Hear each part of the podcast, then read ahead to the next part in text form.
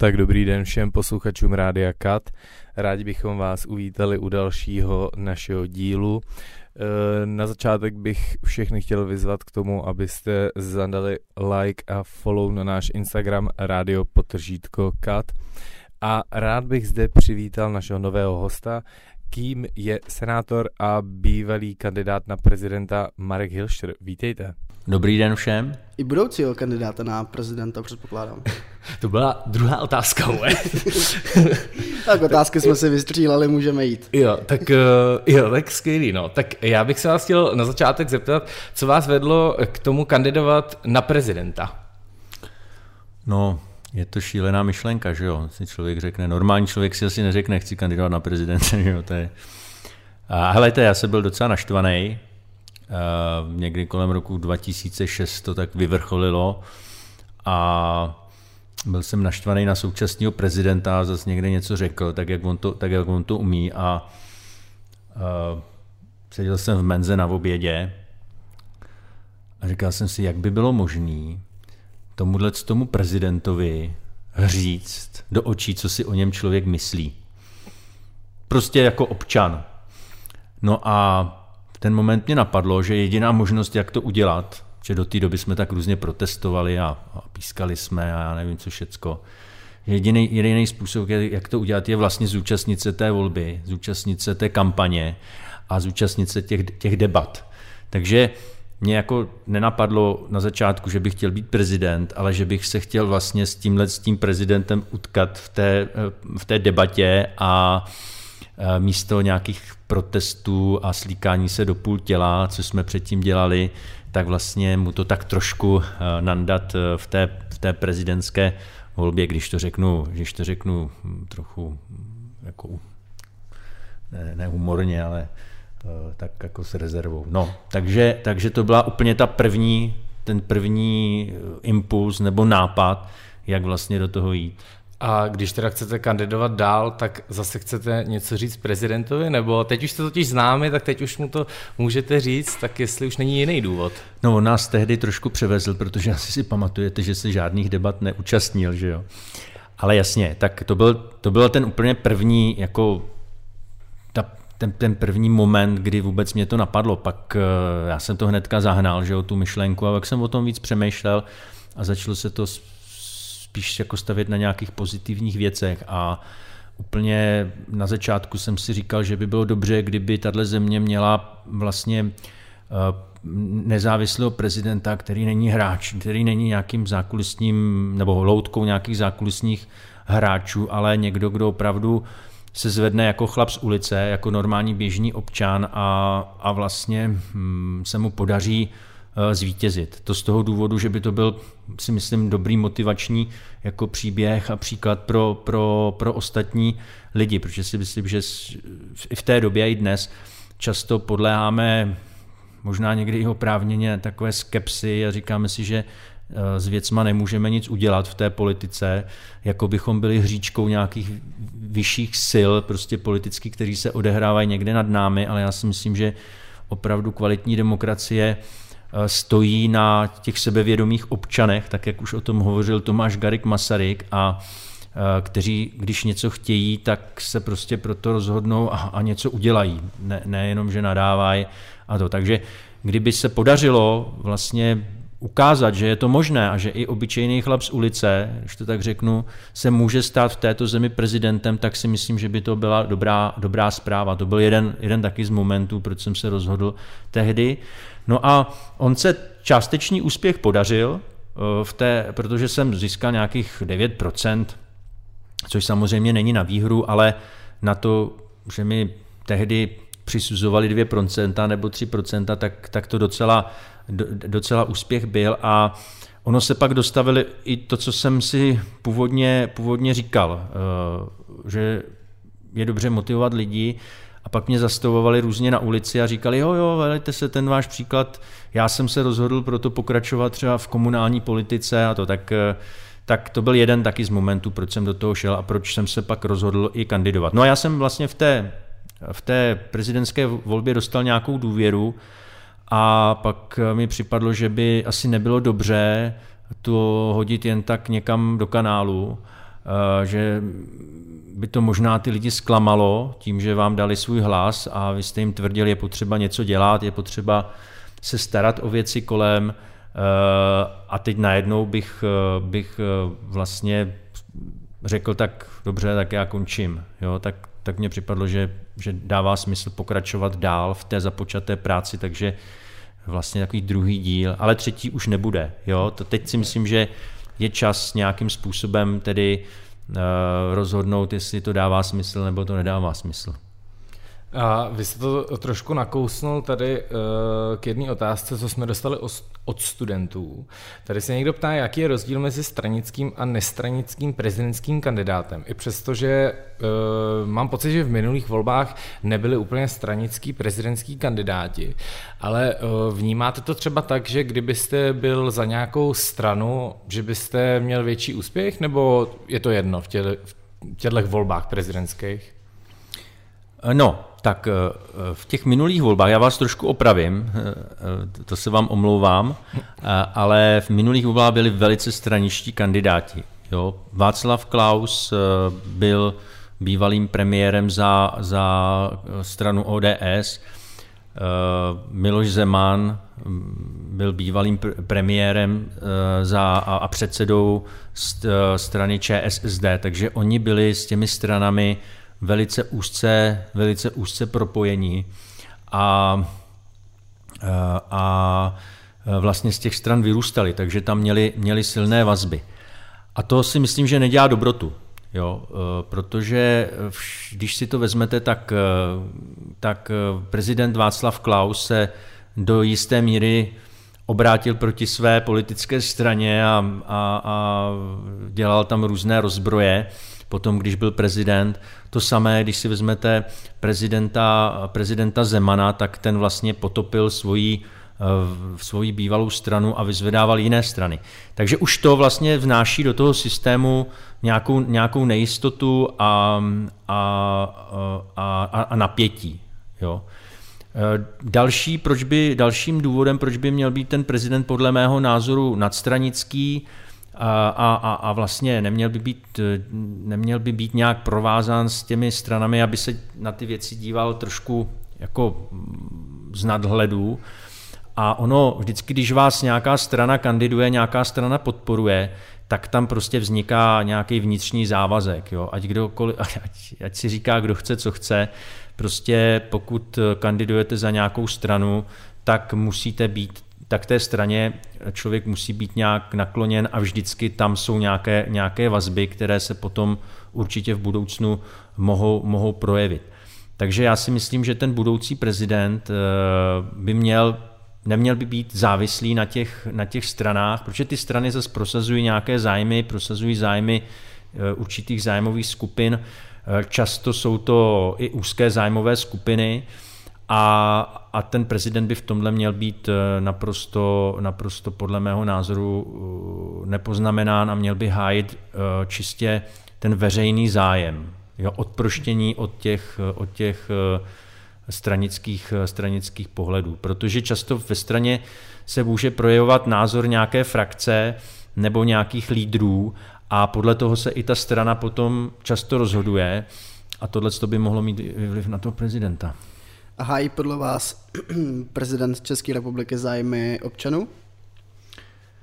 No, já si myslím, že, eh, že je zcela evidentní, že nehájí už podle toho, co dělá v poslední době. Eh, prezident Zeman eh, se dostal vlastně do té politiky znovu potom, že on byl nejdřív premiér, pak nebyl zvolen prezidentem, někdy v roce 2000 tři, myslím, že to bylo, kdy ho, ne, kdy ho nezvolili, takže šel na takový politický důchod eh, na Vysočinu, to si možná, možná vzpomínáte, ale vy jste z mladší generace, tak asi ne, to je kolik, to je před 20, před 20 lety, no tak to vám byly 3-4 roky možná, když, to, když si to dobře eh, počítám, takže si ne, asi na to pamatovat nebudete. No a pak, a pak zmizel, že jo. No a najednou se objevil, protože ho určitá skupina lidí eh, vytáhla nahoru, to byli lidi kolem pana Najedlého, ten je teď poradcem, ale byli to i, i třeba ruští oligarchové. Jo, na Vysočinu za panem prezidentem jezdil ruský oligarcha Jakunin, Pan prezident potom jezdil za ním na Rodos, to si může všichni dohledat v médiích, a tam, tam se stýkal s ruskými oligarchy. Takže pokud je v zájmu veřejnosti kooperace s ruskými oligarchy, tak pak, pak se dá říct, že pan prezident, a to říkám samozřejmě ironicky, hájí zájem veřejnosti, ale já si myslím, že to tak není. Jo? Takže eh, zájem veřejnosti není, eh, není být spojen s nějakými oligarchy a ruskými zájmy a, a, a zájmovými skupinami. Takže, takže nehájí a podle mého názoru pan prezident Zeman, byť je to silná osobnost, tak už je tak silně navázán na toto, řekl bych, až skoro gangsterské pozadí, eh, že se to pak projevuje tak, jak se to projevuje.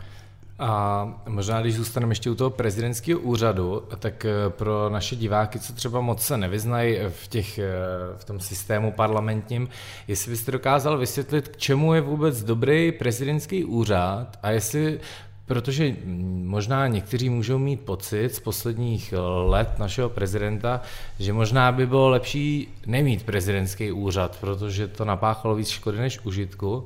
Jestli byste to dokázal nějak jednoduše vysvětlit, čemu to vlastně našemu státu je mít prezidenta? No, tak to je dobrá otázka. Takhle, většina zemí má prezidenta, nevím skoro žádné, která by prezidenta nebo hlavu státu neměla. Eh, samozřejmě v každém tom politickém systému prezident sehrává trochu jinou úlohu podle toho, jak se to vyvinulo eh, prostě z minulosti a jak byly ty systémy postaveny. Takže ve Spojených státech je prezident spíš jako premiér, protože tam jsou prezidentské systémy. Ve Francii je prezident něco mezi prezidentem a premiérem.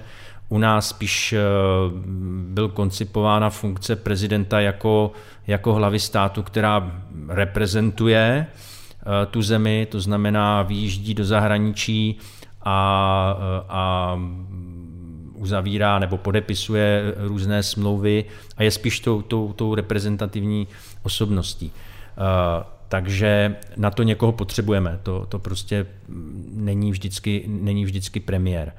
Takže ta reprezentační funkce, to je jedna, jedna z funkcí. Pak samozřejmě prezident má uh, různé funkce, které jsou mu dány uh, z ústavy a tam ten prezident dohlíží vlastně jakoby na ten, na, na, ten, na ten systém. A ono v určitých momentech potřebujete tu osobnost prezidenta Eh, k tomu, aby ten systém fungoval. Tak to je například po té, co, se, co, co proběhnou volby, jsou zvoleni, jsou zvoleni uh, noví, noví poslanci, tak někdo musí dát impuls k tomu, aby byla sestavena vláda a prezident vlastně ten impuls dává tím, že, že jmenuje vlastně uh, premiéra, který pak sestavuje, který pak sestavuje vládu. No a to je jeho významná, to je jeho významná úloha. No a pak samozřejmě v tom systému bychom si mohli vzít tu ústavu, tak bychom se dívali, že jmenuje třeba generály, udílí, udílí, ta, udílí vyznamenání. A, a také prezident je Eh, takže to jsou ty ústavní funkce, které bychom si teď tady mohli vyjmenovat, ale si to nedává, nedává smysl, to si může každý, eh, každý najít, ale já bych ještě, ještě přisuzuji prezidentovi takovou silnou, u nás má symbolický, silný, velký symbolický význam a myslím si, že může vytvářet uh, takovou jako atmosféru v té společnosti, buď pozitivní nebo negativní, to je strašně důležité, může inspirovat lidi k tomu, aby, aby eh, měli nějak vztah eh, k této, k této zemi, aby měli vztah k těm státním institucím a strašně moc záleží na tom, jak se tedy ten prezident v tomto smyslu, v tomto smyslu chová. Takže to je další jeho úloha. Jo? Ta, ta symbolická jít jakýmsi příkladem a motivovat lidi k, k, dobrým, k dobrým věcem. A mm, čím byste vy chtěl motivovat k dobrým věcem českou společnost, nebo čím byste chtěl jít příkladem? A nebo možná se zeptám ještě trochu jinak. Jak byste chtěl, nebo čím byste chtěl spojovat a sjednocovat českou společnost jako prezident České republiky? No, to je strašně složitá věc, ale to, už jsem to tak trochu řekl v té nadstranickosti. Jo? A další věc je eh, jednak té nadstranickosti a to, že člověk tedy uh, není tou loutkou těch různých eh, zájmových skupin, že opravdu hledí na zájem veřejný a že se ho snaží, snaží hledat, jo? že eh, si mohou být lidi jistí tím, že za prezidentem nestojí nějaký velký oligarcha nebo nějaký miliardář nebo, nebo třeba nějaká exekutorská, exekutorská lobby, jo, tak jak je to dnes a, eh, a v té důvěře si myslím spočívá to, to jádro tomu, aby lidé více věřili těm státním, státním institucím a to musí právě sehrávat prezident. I to, že prezident vystoupí a prostě některé věci pojmenuje naprosto jasně a, na, a pojmenuje ve prospěch veřejnosti, jo? ne zase ve prospěch nějakých parciálních uh, skupin. Uh, ten prezident potom může spojovat i tím, že, uh, a to je možná jako složitější koncept, já si myslím, že tím budoucím prezidentem, ať je to kdo je to, by měl být někdo, kdo není spojen s těmi negativními uh, stránkami naší, naší minulosti. Jo? Ať, jsou, ať je to třeba komunistický režim, nebo ať jsou to 90. Uh, léta, uh, kdy docházelo různě prostě k tunelování, takže by neměl vycházet z žádné z těchto politických vlastně z těchto jako minulých politických etap.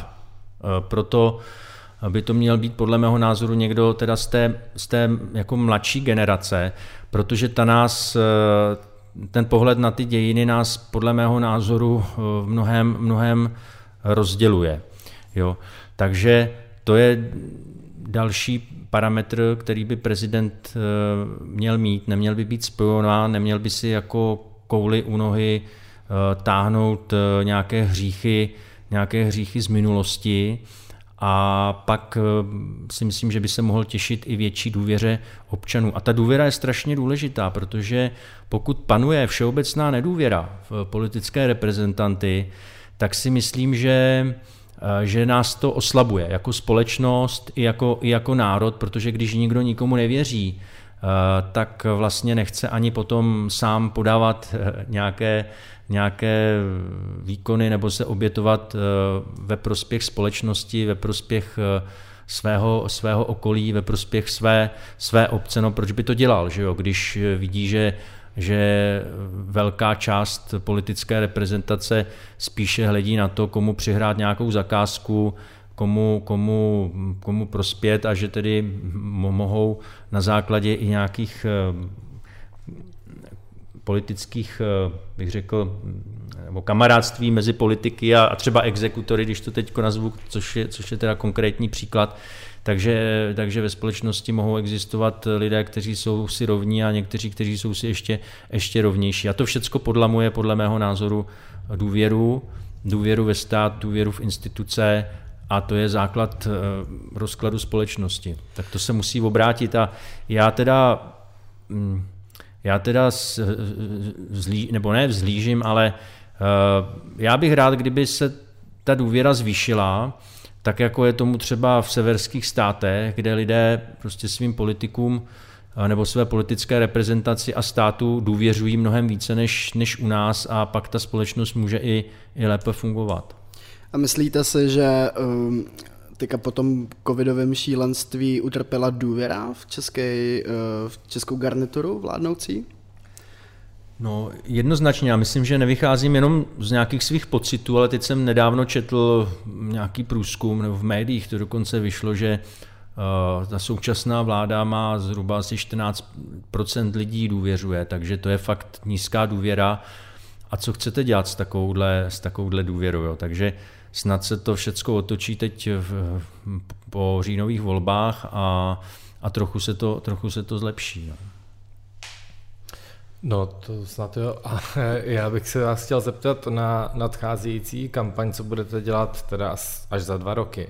Ale jestli je něco z té minulé kampaně, co si myslíte, že jste udělal špatně, nebo třeba něco špatně akcentoval, na co si chcete dát pozor při té další kampani, co chcete vylepšit, byste třeba oslovil mladý lidi, nebo já nevím? No, to, to, to je otázka, kterou mi často, často kladou.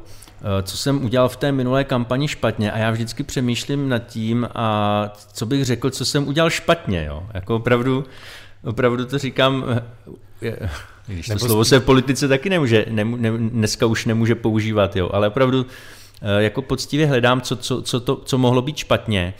Ale já jsem tehdy vlastně neměl skoro žádné jako prostředky. Já jsem začínal úplně z nuly. Nikdo mě neznal v podstatě. Uh, takže takže se těžko scháněli třeba sponzoři, těžko se scháněla nějaká podpora, podpora lidí, že by mě třeba mohli pomoct se scháněním podpisů, protože když máte někoho, u kterého necí, třeba, třeba mu i fandíte, jo. často lidi říkají, mám fandíme, ale, ale vy nemáte vůbec žádnou šanci. Jo. Takže to se těžko potom, těžko se s tím pracuje, ale já jsem vždycky říkal, Uh, musím jet klidně i na druhou stranu Moravy, i kdyby tam přijeli čtyři lidi, jo, vždycky tam přijou ty dva a ono se to postupně potom naboluje a tou prací, tou prací se, se pak podaří vlastně přesvědčit o tom, že člověk to myslí, myslí vážně. Takže vlastně jsem jako začínal úplně s holýma rukama, ale kdybych měl asi, samozřejmě by bylo lepší v té minulé kampani, kdyby bylo víc prostředků finančních, protože sami víte, studujete že jo, mediální obory a tak víte, že reklama a prostě stojí na penězích a pokud o vás lidi neví, tak vás vlastně nemůžou ani, ani často vás jako nevolí. Že? Mně se stalo, že v, té, v tom prvním vlastně lidé mě objevili až v prvním kole voleb, kdy najednou zjistili někteří, že se tam objevil nějaký kandidát, který, který, který tam vyskočil a teď to začali komentovat, že jo, ty komentátoři. No a pak si řekli, no jo, teď vlastně Teď vlastně on nebyl tak, tak špatný, my jsme ho třeba v tom prvním kole mohli volit, že jo, ale, ale, ale nevěděli o mě. Takže to je taková věc, ale je otázka, co s tím člověk může udělat, když ty peníze sám nemá a, a těžko, je, těžko je získává. No. Nebo spíš eh, ne jako špatně, že byste přímo si řekl třeba, že jste prostě něco dělal blbě, hmm. ale třeba jestli není něco, kde se třeba nedával takový důraz že já jsem se totiž eh, na tenhle podcast vás googloval a strašně moc článků začínalo Drahošem. Hmm. A pak mi došlo, že vy vlastně s Drahošem jste ze stejné uh, sféry uh, Akademie věd a, a tak, tak uh, jestli třeba jste ne, nekoukal na třeba jeho kampaň, že jste si řekl, třeba jsem neměl nějaký symbol nebo něco, co třeba nebylo vyloženě špatně, ale na co si dneska dáte pozor, co třeba váš protikandidát uchopil líp? Že to nemusela být chyba, ale že jste na to třeba zapomněl a není to přímo jako na finanční prostředky hmm. navázaný. Hmm. To, já myslím, že eh, jako v té první kampani opravdu si myslím, že nešlo fakt udělat nic jako jiného. Pan profesor Dráž samozřejmě profesor, že, kterého oslovili, byl to profesor akademie, že jo, nebo eh, šéf akademie tehdejší, takže někdo, kdo, kdo byl známý. Eh, hnedka, když vystoupil, tak to vypadalo, že to je ten kandidát, který může porazit, eh, porazit Miloše Zemana, protože má nějaký, nějaký status. Není to ten chlap z té ulice, že jo. A, a takže, eh, takže se hned kolem něho sformovala i nějaká skupina vlastně lidí, která prostě věřila, že, že tento člověk to může být a, a šlo to i hodně, hodně v médiích, že jo. takže ta, ty, ty, peníze, které byly prostě na ty PR kampaně a tak dále, byly, byly mnohem větší. Ale já se na to nějak nechci vymlouvat, ale um, já jsem prostě měl ten stánek, jezdil jsem, sbíral jsem podpisy, věřil jsem tomu, že to má smysl a, a dělal jsem to vlastně do posledního, do poslední chvíle, dokud to šlo, pak jsem ty podpisy nezískal, protože získat 50 tisíc podpisů není úplně tak jednoduché s jedním stánkem. Chvíli mi pomáhali nějací dobrovolníci vlastně těsně předtím, než, než byla ta uzávěrka. No pak jsem si říkal, no tak už mám nějakých 10 tisíc followerů na Facebooku a lidi mi píšou, že, že, že se jim to jako líbí, ta kandidatura, tak jsem to nechtěl úplně i tu pomoc těch lidí některých vyhodit, vyhodit do koše, tak jsem si říkal, no, tak půjdu do Senátu a zkusím se teda zeptat, jestli mi ty senátoři dají ty podpisy. Že jo? To bylo úplně šílený, já jsem vlastně ani jako nevěřil tomu, že by se to mohlo stát. Vemte si, jste senátor a někdo za váma přijde, dejte mi podpis, abych mohl kandidovat na prezidenta. No ale tak jsem měsíc tam chodil, různě jsem se s nima bavil a nakonec jsem těch 10 podpisů, 10 podpisů získal. A a to mě vlastně umožnilo potom kandidovat a celý se to rozjelo, ale pak už to šlo tak jako všechno ráz na ráz. No. A vy jste tady mluvil o tom, že uh, se vyplatí vyjet i na druhý konec Moravy, nebo něco takového jste říkal pro čtyři podpisy, a to už není tak daleko na Slovensko, že Tak uh, na Slovensko jezdí jako prezident vždycky poprvé, tak uh, kam by byla vaše druhá cesta v roli prezidenta České republiky? No, asi, asi, určitě bych asi jel uh, někam s... K moři. K moři, no, to bylo fajn, ale to by jela moje, moje manželka by jela strašně ráda k moři, ale, ale myslím si, že bych jí asi tuhle tu radost pozici prezidenta udělat, udělat nemohl. Ale já bych, jel, já bych jel do Evropské unie, do, do, do Bruselu, protože přeci jenom Evropská unie je, je společenství zemí, s kterým my máme úzkou vazbu, veškerý náš obchod směřuje, nebo 80% našeho obchodu směřuje do Evropské unie, čeští občané pracují v Evropské unii, takže máme pevné vazby a myslím si, že je potřeba s Evropskou unii, tak myslím si potřeba, že také trochu zlepšovat náš obraz té Evropské unie po té, co tedy máme premiéra, že, který je v obrovském střetu, v střetu zájmu a tak trochu, řekl bych, dělá ostudu eh, v Evropské unii, protože víme, jak je to s těmi dotacemi a tak dále. Takže eh, ta Česká republika asi nemá teď už úplně ten nejlepší obrázek, bych řekl, eh, u našich, u našich souputníků, těch 27 nebo 26 států, když nebudu počítat nás. Takže, takže, takže do Evropské unie. No. A možná bych se teď... To znamená do Bruselu. Yes. Teď já bych se přesunul z prezidentování na senátorování, protože jste také senátor. A já si myslím, že senát jako horní komora parlamentu je taková šedá zóna. Jestli byste uh, nějak, že byste se tady pobavili pro diváky, uh, vy v Senátu jste v nějaký koalici, jako je v parlamentu jsou koalice, které mají vládu, tak vy tam taky máte nějakou koalici, nebo jste tam úplně solo? No já jsem stal samozřejmě, já jsem kandidoval do Senátu vlastně jako, dá se říct, nezávislý. Ehm, na, na, na, kandidoval jsem vlastně sám, ne, ne, ne, ne, nepodporoval žádná politická strana, když nebudu počítat to politické hnutí jako právnickou osobu, eh, kterou jsem sám založil, abych měl tu právnickou osobu. Ale v Senátu to funguje tak, že jsou ze senátorské kluby a ty se organizují na základě jakési stranické příslušnosti, ale není tomu, není tomu úplně tak. Jo. Takže v současné době je v Senátu senátorský klub, který uh, združuje ODS, TOP 09 a KDU eh, ČSL. A pak je tam senátorský klub, eh, který združuje členy hnutí stan a nezávislé. Takže do tohohle klubu já jsem se přidal. A, to z toho, a pak jsou tam ještě další kluby, jako Senátor 21, Eh, pro region, což jsou takový, takový zbytky ANO a, a, a ČS, ČSSD. A mm, teď jich je tam málo samozřejmě. No a já jsem teda si říkal předtím, že když jsem byl zvolen, tak, eh, tak jsem si uvědomil, že člověk nemůže být úplně sám, protože pokud chce ně, něčeho docílit, něco prosadit, tak musí být v rámci nějaké, nějaké skupiny už, už proto, aby mohl těm lidem Eh, v tom kolektivu prezentovat prostě to, co chce a třeba eh, proto získat i nějakou podporu. Takže to je s výhodou být v rámci nějakého klubu a proto jsem tedy v tom klubu eh, stan, starostové a, a nezávislí. Oni mi připadali takový nejvíc svobodní a, a ono to i tak je, že se tam Většinou to není tak, že by se na, nařídilo nějakým způsobem, že by se mělo hlasovat, jo? takže máme vlastně volné, volné hlasování a, a, a nikdy to není tak, že se řekne tak a teď se bude hlasovat. To v Senátu moc není, tohle je spíš e, v poslanecké sněmovně. V Senátu e, se volí, se volí vlastně osobnosti, jo, když to tak, když to, protože tam je většinový systém, e, takže lidé nevolí stranu, ale většinou volí nějakou, nějakou osobnost. A v tomto si myslím, že ten Senát je takový pak i svobodnější, to, to rozhodování. Co je, co je vlastně zajímavé, že Senátu se generují lidé, kteří nejsou z těch populistických stran. Jo, když si všimnete, tak Senát, vlastně v Senátu není nikdo z komunistické strany, není nikdo z SPD, je tam velmi málo lidí z hnutí ANO, a teď už teda ani ne z, moc z, z ČSSD.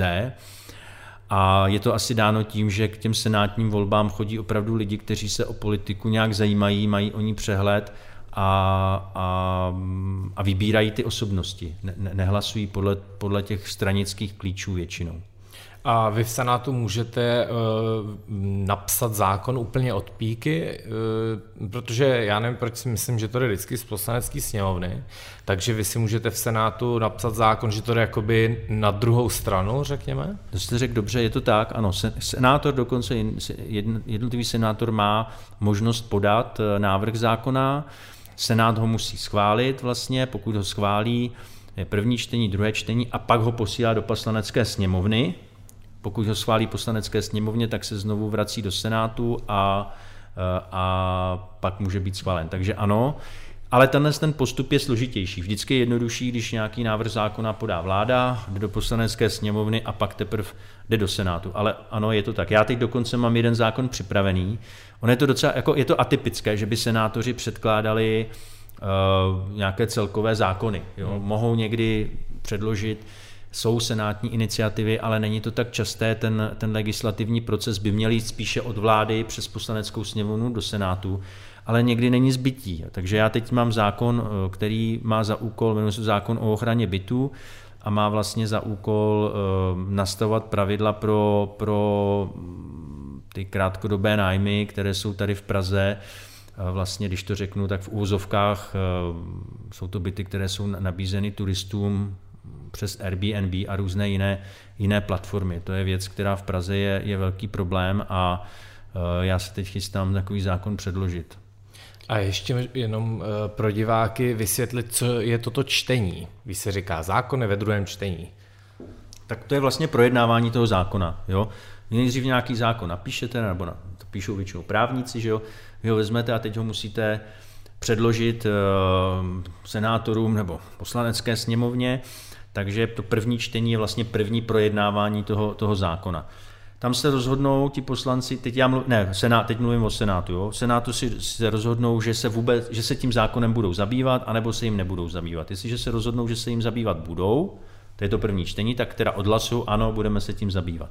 Pak se ten zákon pošle do, do výborů, to jsou specializované orgány toho, toho Senátu, takže když ten zákon se týká nějaké sociální oblasti, tak ho projednává Eh, sociální výbor, když zdravotní, projednává zdravotní, když ekonomické oblasti, to někdy ho projednává několik, několik výborů eh, najednou.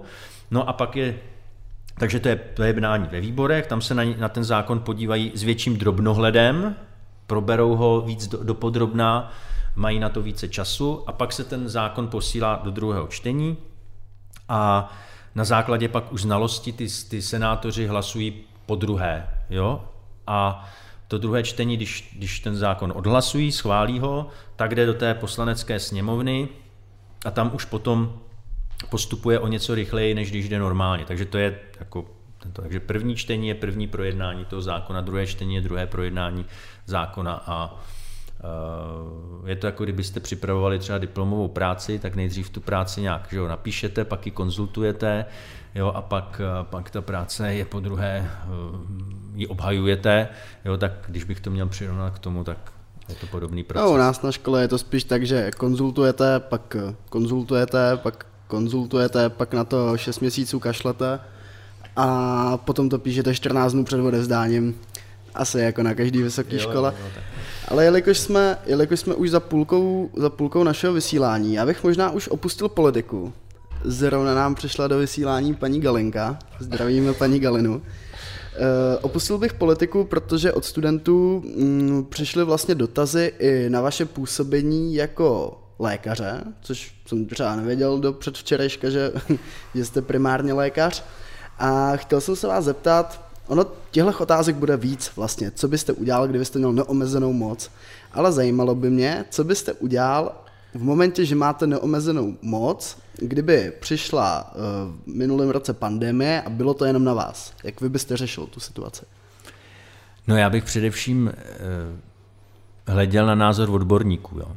Nikdy uh, není jako, ne, nemůže to být tak, že by byl jediný člověk, který může jako všemu rozumět. Jo. Ta pandemie má tolik souvislostí jenom i z medicínského hlediska, tak i z těch ekonomických jako souvislostí, které, které to má. Jo tak kdybych měl neomezenou moc, tak bych, tak bych nazval nebo pozval si velké množství odborníků z různých oblastí a, a těm bych velice pozorně, velice pozorně bych jim naslouchal jako politik a pak bych se prostě rozhodoval podle toho, eh, podle toho, co by oni eh, navrhovali. Eh, víte, on ten virus totiž je, to je, to je příroda, jo. Jako s virem se žádný politik nedohodne, jako že by přišel za covidem a řekl mu, hele, uděláme takový obchůdek, jo, ty teď chvíli jako počkáš, já si mezi tím udělám nějaký volby, nebo prostě nakoupím ty, jo, jako cokoliv, nebo tak jako, aby Jo, ten virus, to je prostě, ten se řídí podle nějakých přírodních zákonů a pokud, pokud se politici nepřizpůsobí těm přírodním zákonům, a to se bohužel u nás ukázalo, tak se velmi rychle projeví ty důsledky a, a, ty, a ty dopady. Jo. No a kdo může rozumět těm přírodním zákonům, tak to jsou ty odborníci. To je ten odborný pohled, který řekne, hele, když se neudělá tohle, tak se stane tohle. Jo? A když nebudeme nosit roušky, nebo když to teďko nezavřeme, tak prostě do měsíce budeme mít plný nemocnice a budou nám tady lidi umírat na, na chodbě, jo, ty nemocnice. No, takže, takže je potřeba opravdu uh, si uvědomit to, že nemůžeme poručit větru a dešti, že je třeba mít k těm přírodním zákonům uh, jako pokoru a to. Ono je něco jiného, když někde politik uh, udělá to, že sníží daně, a ono se to projeví třeba za tři, za čtyři roky jako velkým dluhem a už tam pak ani ten politik není, někde je na riviéře prostě, jo, a, a, a vlastně se to projeví později až, jo. Nebo různé dopady eh, těch špatných rozhodnutí. Ale u toho viru se ukázalo, že tam ty dopady jsou vidět okamžitě a ta odpovědnost, eh, k té odpovědnosti se ti politici pak volají okamžitě. No a mm, když se prostě nepodvolí tomu názoru těch odborníků, no tak to potom špatně skončí. No. A když vy jste teďka mluvil o tom, že byste si pozval uh, primárně odborníky, tak uh, jste myslel asi odborníky z řad lékařů. Byly by mezi nimi i třeba sociologové nebo psychologové, psychiatři, protože ta pandemie nemá dopad jenom na fyzický zdraví, ale vzhledem ke karanténám má velký dopad i na sociální sféru a psychiku. No tak teď jste to řekl jako v podstatě za mě. Jo, teď, teď, jste, teď jste i odpověděl, určitě. Tak eh, nebyli by tam samozřejmě jen, jen psychiatři nebo psychologové, ale eh, museli by tam být i ekonomové, protože eh, v případě, že lékaři řeknou, že je potřeba teď vlastně izolovat nebo jo, ty lidi, aby se ta nákaza nešířila, tak to pak samozřejmě má dopady ekonomické a, a, a sociální, takže pak musí nastoupit, nastoupit ti ekonomé, kteří řeknou, a teď bychom měli prostě dát peníze tam a tam. A, a vlastně i odborníci jako sociologové a lidi, kteří se zabývají sociálními záležitostmi, aby řekli jasně, teď to bude mít takový a takový projev. Jo? Narostou nám exekuce, je potřeba to řešit eh, po této stránce. Tak, eh, tak určitě ten tým by musel být eh, multidisciplinární, jak se dneska říká, a, a hlavně Víte, ono je to o tom, že politici někdy neradi říkají, eh, a v demokracii to tak jako běžně je, že politici neradi dělají nepopulární kroky, jo, ale oni se ty nepopulární kroky musí, musí udělat, jo, aby se vyřešil nějaký problém. To je jak když máte rodinu doma s dětma, že jo, taky si říkáte, jestli eh, jestli, jestli dceři dát telefon, aby se koukala, aby se koukala celý den jo, na, na, na, na YouTube, prostě místo toho, aby dělala něco, co to, tak populárně jí dá ten telefon, že jo, protože ona to chce, jo. Nepopulárně jí ho vzít a udělat to nepopulární rozhodnutí. No a tak podobně je to podle mě i v té, i v té politice. Prostě, aby se dělali dobré věci, tak musíte někdy udělat i nějaké, nepopul, nebo nějaké prostě nepopulární, to správné rozhodnutí a to, to se neřídí tou povoli. Jak říkal, jak říkal Tomáš Garik Masaryk, pravda se nedá odhlasovat. Jo? Takže takže eh, i některá opatření, prostě, která jsou nepopulární a jsou správná, prostě tak je potřeba udělat. No. A vy jako lékař máte strach z podzimu? Uh, Nebo možná i jako politik vlastně? Hledajte, já se přiznám, že jsem před rokem vlastně taky úplně netušil, jak se ta situace bude vyvíjet. Jo? Tak jsme neměli ty, ty, ty odborné jako pohledy tuhle tu epidemii jsme nikdy neprožili, takže tu zkušenost jsme neměli jo, v podobném. To, ale takže, takže jsme taky na začátku, ale pak začali ty odborníci varovat, že jo, a, a měli se začít, někdy v září se měli začít dělat některé kroky prostě mnohem dřív a nedělali se, protože, protože byly, byly volby. Já teď, eh, já to nechci podceňovat, ty situaci, protože se to už několikrát nevyplatilo, jo. Ale já doufám a věřím v to, že že očkování a už to, že jsme si tou epidemí prošli, řada lidí už ten covid prodělala, takže má protilátky, eh, řada lidí je už oočkována a více se a, a někdy do, do podzimu bude těch lidí více o, o, oočkováno. Takže to je jakási naděje a řekl bych i předpoklad k tomu věřit v to, že, že ta situace bude na podzim lepší, než byla minulý rok. Jo. Ale nesmí se to podcenit, tak jako minule, a je třeba to dobře, je třeba to dobře sledovat a, a důvěřovat těm odborníkům. No. A e, mě napadá v rámci toho očkování, e, v mediálním prostoru jednou proletělo, si nejsem jistý, jestli to říkal premiér, ohledně toho, že je škoda, že Češi se nepokusili vyvinout svoji vakcínu. A mě napadlo, kdyby loni, dejme tomu v květnu, nebo kdy, kdyby e, naše vláda zafinancovala vývoj české vakcíny, myslíte si, že my na to máme kapacitu něco takového udělat, jako je vakcína takhle rychle, celý svět to chce? Ne, nemyslím si. Nemyslím si, to je, eh, to já bych řekl, že to je skoro až nesmysl. Hmm. Jo. To, abyste vyvinul vakcínu, na to potřebujete jednak obrovské prostředky, potřebujete obrovskou vědeckou kapacitu, potřebujete mít i ty firmy, které jsou schopní, schopní to vyrobit a taky potřebujete mít na kom to testovat, jo, tu vakcínu. Takže nedovedu si představit, že bychom v té naší jako malé populaci jo, eh, v, testovali. Vemte si, že ty vakcíny už byly testovány někdy na podzim, jo, a u nás bylo kolik, třeba 100 tisíc nebo 200 tisíc eh, nemocných, tedy my bychom to jako nezvládli logisticky. Na to, na to jsme malá země a ten potenciál, eh, ten potenciál takový nemáme. Jo, vidíte, že vlastně kdo vyrobil ty vakcíny, tak byly vlastně jenom jako velké země. Spojené státy, Británie, která má firmy, že, které jsou, jsou po celém světě farma, farmakologické. Pak teda v Rusku ještě vyrobili otázka, jakou, jak, jak ta vakcína jako vypadá. Možná, že je funkční, ale zase tam si dovolím pochybovat o těch výrobních kapacitách a těch, těch fabrikách, které to tam vyrábí. Ona je spíš otázka, jestli ji vyrobili nebo ukradli. No tak eh, asi ne, tak jsou publikovány samozřejmě články, které tu vakcínu popisují a, a tomu se asi dá věřit, takže zase bych ji úplně tak nepodceňoval. A pak vlastně vymyslela ještě Čína, že jo, pokud se nemýlím. Ale žádný jiný stát se nepouštěl do toho, aby, aby vymýšlel svůj, ani Izrael, ani Izrael, který je, eh, bych řekl, vědecky vysoce vyspělá země, tak ani ten se nepouštěl do, do vlastní vakcíny. Jo, převzali vakcínu od Pfizera, eh, AstraZeneca a očkovali tím. Hmm.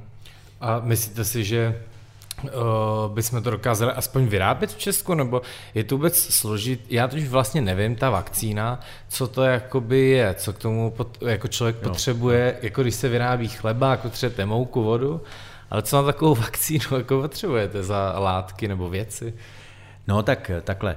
Eh, asi bychom eh, takovou vakcínu dokázali vyrobit v laboratorním prostředí, jo, určitě. Ale museli bychom ji nejdřív vymyslet, a to je, ten, to je, ta, to je ta první věc, jo. Eh, kdybychom tohle dokázali, no tak pak v nějaké laborce, ano, jako dovedu si představit, že tu vakcínu normálně jako uvaříte. Ona vlastně, ta vakcína, když vezmeme Pfizer, tak ta vakcína se skládá, je to vlastně takový jako, když to zjednoduším, tukový obal, jo, a uvnitř je Eh, ta eh, nukleová kyselina, ta mRNA, jak se o, to, o tom mluví, a tu dokážeme syntetizovat. Jo? To, není, to není problém, na to jsou tady uh, už dneska firmy, které to, které to dokáží. Ale vyrobit to v takovém obrovském množství, potom opravdu uh, to není jednoduché. Jo? Abyste zajistil sterilitu, abyste zajistil uh, ty dodávky správně, to, to není jednoduché, takže na to bychom tady neměli kapacity.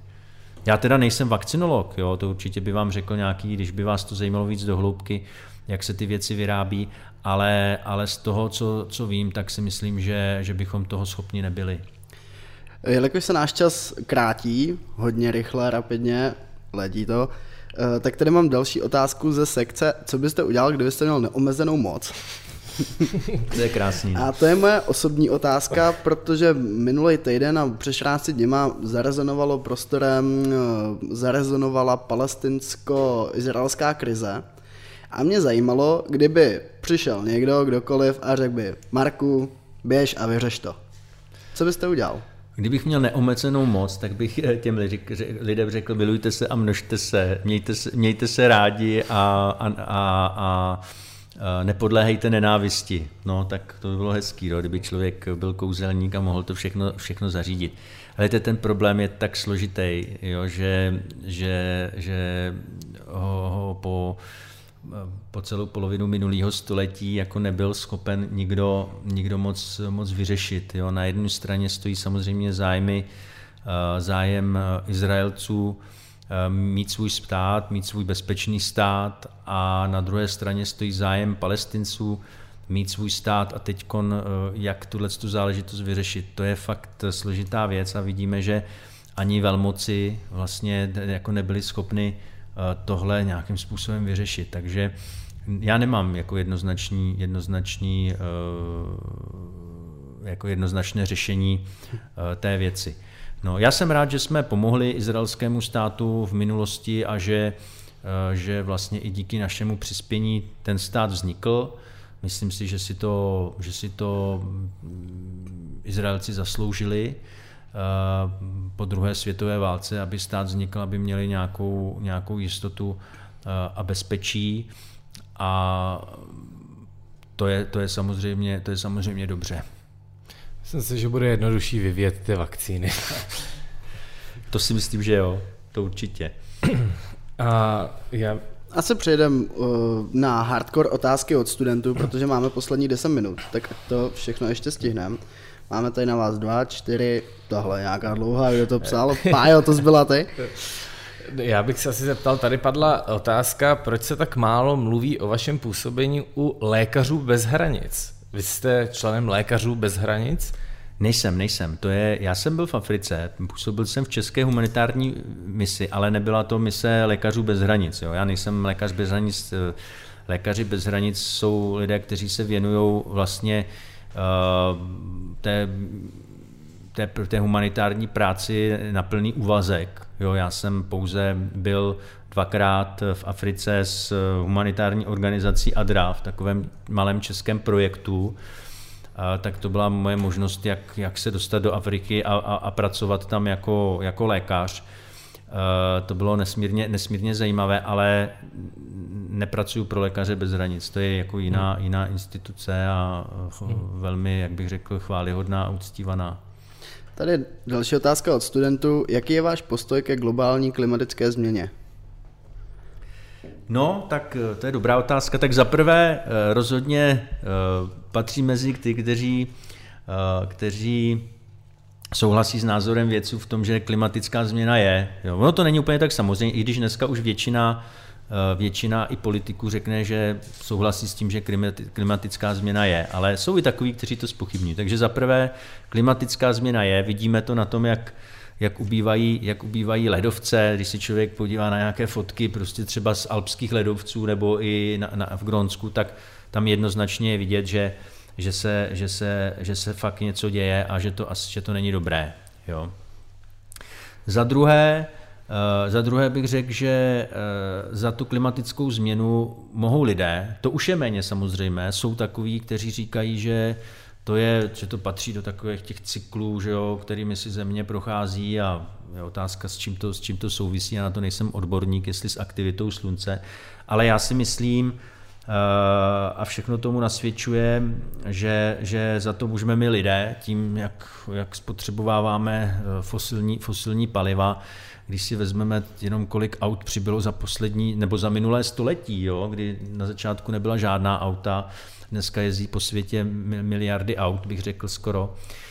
A kolik se spálí kolik se spálí materiálu, kolik CO2 vznikne, že jo, to, co země ukládala po miliony, miliony let eh, do uhlí a do, do, do ropy vlastně, tak dneska se, dneska se v obrovských množství znovu vypouští, vypouští do atmosféry, takže, ehm, takže za to můžeme my. A řekl bych, souhlasím s názorem vědců, kteří říkají, že za tyto změny může člověk. No a pak je potřeba s tím něco samozřejmě dělat a v tomto smyslu je prostě jediná cesta obnovitelných zdrojů přestat, přestat spalovat, spalovat uhlí a ropu a pokusit se vyrábět energii z, z deště, a teda z deště, ze slunce, ale tak ono by šlo i z deště možná někde, kdyby někdo udělal nějakou malou, malou elektrárničku na to, ale určitě vítr, určitě, určitě slunce a dneska jsou úžasné možnosti. Já sleduju na YouTube, jak, jak vyrábějí Eh, větrné elektrárny, které nemají už ty klasické vrtule, ale jenom jako vybrují, jo, nebo, nebo jsou i malé elektrárničky, kterou si můžete dát na střechu a postupně to. Takže je třeba jít cestou ukládání energie, najít, najít způsoby, jak tu energii ukládat a dneska se na tom hodně pracuje, takže já věřím, že do 15-20 let už budeme mít systémy, které budou schopny tu energii ukládat, takže budeme moci jít na obnovitelné zdroje. Já tady mám na vás už pravděpodobně poslední otázku. A mě by zajímalo, jak to bylo tenkrát s těma melounama. Hmm. To je krásný. No, někdo přišel prostě s nápadem, helejte, 80 melonů, nebo kolik bylo, už to nepamatuju, 80, 90, 90, 90, 90 melonů tehdy utratila vláda za nějakou studii, prostě, která byla úplně nesmyslná, když to takhle řeknu. No a někdo přišel s tím, jak teda upoutat média, že? protože vždycky to je, když máte nějaký problém, chcete ho řešit, tak si toho ty média musí všimnout a vy, vy dobře víte, jako studenti této školy, že, jo, že že média si často všímají bizarních věcí, jo. Tak, e, tak přišel někdo s nápadem, prostě, že vyhodíme 90 melounů, fakt to někdo přivezl a je to trošku takový plítvání, když se na to podívám zpětně, ale rozhodně si toho tehdy všimli a ten problém byl vidět a nám se podařilo uh, tu situaci zvrátit. Jo, teď bych samozřejmě mohl, mohl mluvit o té vysokoškolské reformě a co se nám na ní nelíbilo, to by bylo, myslím, na hodinu dalšího, dalšího vysílání, to, jak jsme to všechno připravovali. Ale výsledek byl ten, že k tomu potom nakonec nedošlo, takže 90 milionů uh, zafungovalo. No. My vám moc děkujeme, že jste dneska dorazil se s náma pokecat. Určitě to není naposled, co si spolu takhle povídáme.